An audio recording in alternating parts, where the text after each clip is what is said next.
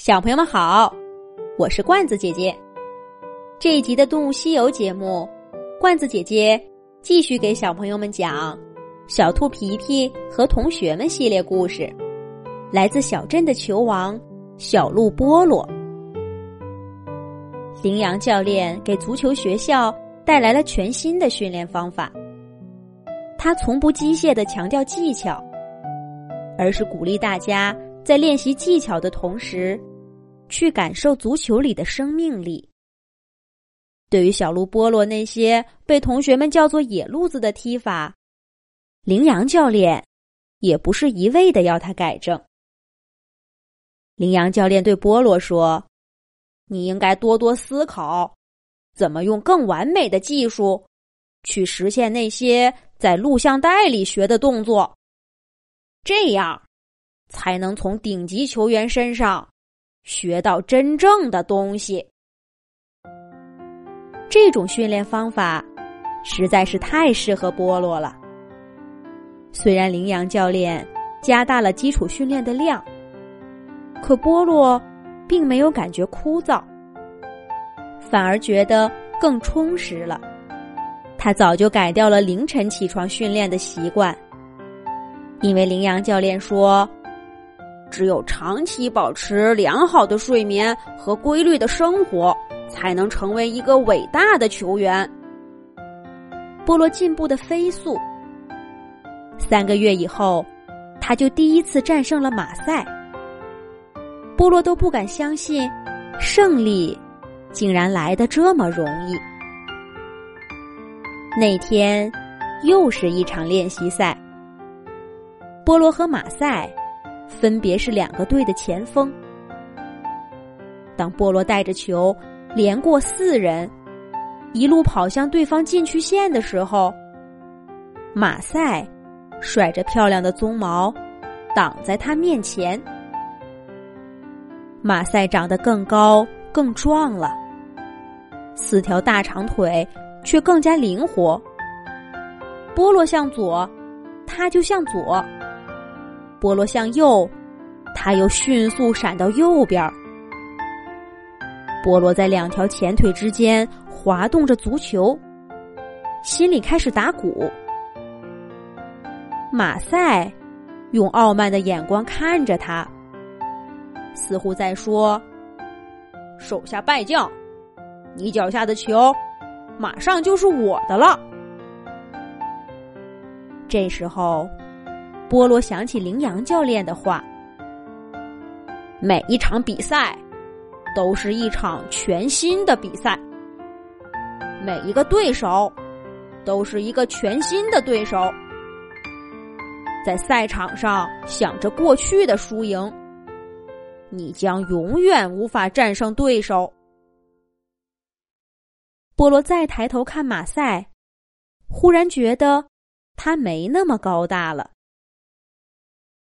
波罗轻轻的吸了一口气，看准他和马赛的位置，猛地向左一晃，几乎同时用右脚的外侧把球向右推了出去。这是一个漂亮的假动作。马赛果然上当了，他认准了波罗要从左边突围，把整个身体都闪到左侧。可就在这时候。波罗向右一闪身，带着球往前跑。等马赛反应过来，猛追上去。菠萝早就跟他拉开了距离，跑到了禁区线附近。对方另外两个防守球员根本不是波罗的对手。波罗在跑动中抬脚射门，球进了。菠萝和队友们。激动的抱在一起欢呼。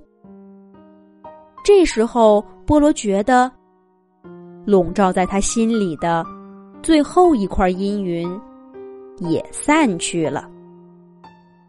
接下来，波罗他们队始终压着马赛的队踢，比分最终定格在四比一。波罗贡献了三个进球，其中有两个。是突破了马赛的防守，踢进去的。从那以后，波罗的足球之路就铺满了阳光。他作为足球学校最优秀的学员，进入了职业球队。第一个赛季就获得最佳新人的称号。波罗加入的是速度队，他很快就成为了队里的主力前锋。大家都说，波罗踢球不像个新人。无论跟多大牌的球星做对手，他都从不怯场。而波罗明白，这是因为他始终牢记着羚羊教练那句话：每一场比赛都是一场全新的比赛，每一个对手都是一个全新的对手。快看，波罗倒钩射门，进了，进了！菠萝进球了，又是菲利普的声音。皮特、格尔都跳起来，拥抱着朋友们。大屏幕上开始播放进球的慢动作特写，大家又聚精会神的欣赏了一遍。只见菠萝身体向后仰，前脚高高的抬起，砰的一下踢上足球。足球从他头顶向后射了过去，直奔向了对方的大门。兔子皮特由衷的说：“波罗真是好样的，这么大年纪，体力就像年轻人一样，还能做这么高难度的动作。”小兔皮皮不解的问道：“，菠萝不是你们的朋友吗？”难道你们年纪很大吗？而且菠萝看起来比你年轻多了，爸爸。皮皮的同学们鸡小飞、鸭小嘎、小刺猬果果，也都伸长了脖子，等着兔爸爸回答。兔爸爸皮特说：“我们当然不老了，不过这是对普通人来说的。”作为一个顶级运动员，波罗必须让他的身体保持在巅峰状态。这在年轻的时候并不难，可是到了我们这个年纪，要想做到这样，就要付出许多努力。大屏幕上的波罗刚刚又从对方两个球员的防线底下冲了出去，把球。稳稳的传给队友。无论速度还是技巧，弹跳还是力量，波罗看上去都没有衰老的样子。姬小飞不解的问：“那波罗是怎么做到的呢？”兔爸爸笑着说：“这个呀，你们最好去问问鸭爸爸。”鸭爸爸这会儿正在给大家发自己新做的巧克力蛋糕。看到小动物们一脸好奇的围上来，鸭爸爸放下手里的东西，嘎嘎笑着讲起来了：“嘎嘎，快别提这个菠萝了。我们俩是同一年离开小镇的，他去足球学校，我到处游历。”学习烹饪技巧。在我回小镇的前一年，我就去他的队里看他。那时候，波罗已经是个有名的大球星了。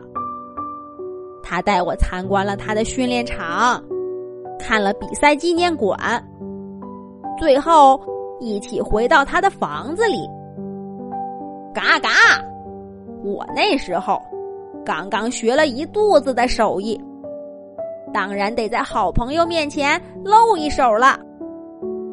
我就提议我来做饭，结果我到厨房一看，傻眼了。菠萝这里什么调味品都没有，主食和配菜只有少的可怜的几种。人家都说，再巧的厨师。也没办法凭空变出一顿饭来。不过，这可难不倒我鸭子格尔。我游历多年，背包里多的是存货。我在厨房里忙了一阵子，就做了一顿丰盛的大餐，给菠萝端了出去。可你们猜怎么着？菠萝这家伙一口都没吃。小兔皮皮瞪大眼睛问：“蛋糕也没吃？”鸭爸爸回答说：“嘎嘎，没吃。”鸡小飞问：“沙拉也没吃？”鸭爸爸说：“嘎嘎，没吃。”小刺猬果果问：“果酱也没吃？”鸭爸爸说：“嘎嘎，没吃，没吃，都没吃。”菠萝端出一盘新鲜的青草和一个干巴巴的小面包，一脸抱歉的跟我说：“他是运动员，必须严格控制饮食，保持身体状态。”多少年了，他都是这么吃的。结果一桌子的好吃的全被我吃了。说到这里，鸭爸爸拍拍肚子：“哎，要不是因为这顿饭，我现在也不会有这么大的肚子呀。”姬小飞他们也都揉了揉肚子，觉得自己。跟一个顶级运动员的差距，还真有点远。鸭爸爸继续说：“嘎嘎，还没完。那天我吃的饱饱的，刚坐在沙发上要和菠萝聊天儿谁知道就被他拉着去锻炼身体，说边锻炼边聊。然后，鸭爸爸叹了口气。”心有余悸的说道：“嘎嘎，那锻炼可比做十顿饭都累多了。我刚吃大的肚子，几个小时以后就被波洛给练瘪了，都给我留下阴影了。以后每次有机会去看菠萝的时候，我都得鼓足勇气。而菠萝多少年了，控制饮食。”锻炼身体，保证睡眠，每天都这样，太难了。鸭爸爸从回忆中缓过神儿来，继续说道：“嘎嘎，就是让我当球星，我也不当，还是当厨师好。来来来，大家尝尝我刚烤好的美味蛋糕。”鸭爸爸说完，先给自己嘴里塞了一块蛋糕。就好像是填饱了他在回忆中被练瘪的肚子，然后又把蛋糕分给大家。大家高兴的一边吃一边看球，都说鸭爸爸的手艺真好。快看，快看，菠萝要射门了！鸡爸爸菲利普高喊了一声。大家赶紧聚精会神的看大屏幕。这个球能踢进吗？下一集罐子姐姐接着讲。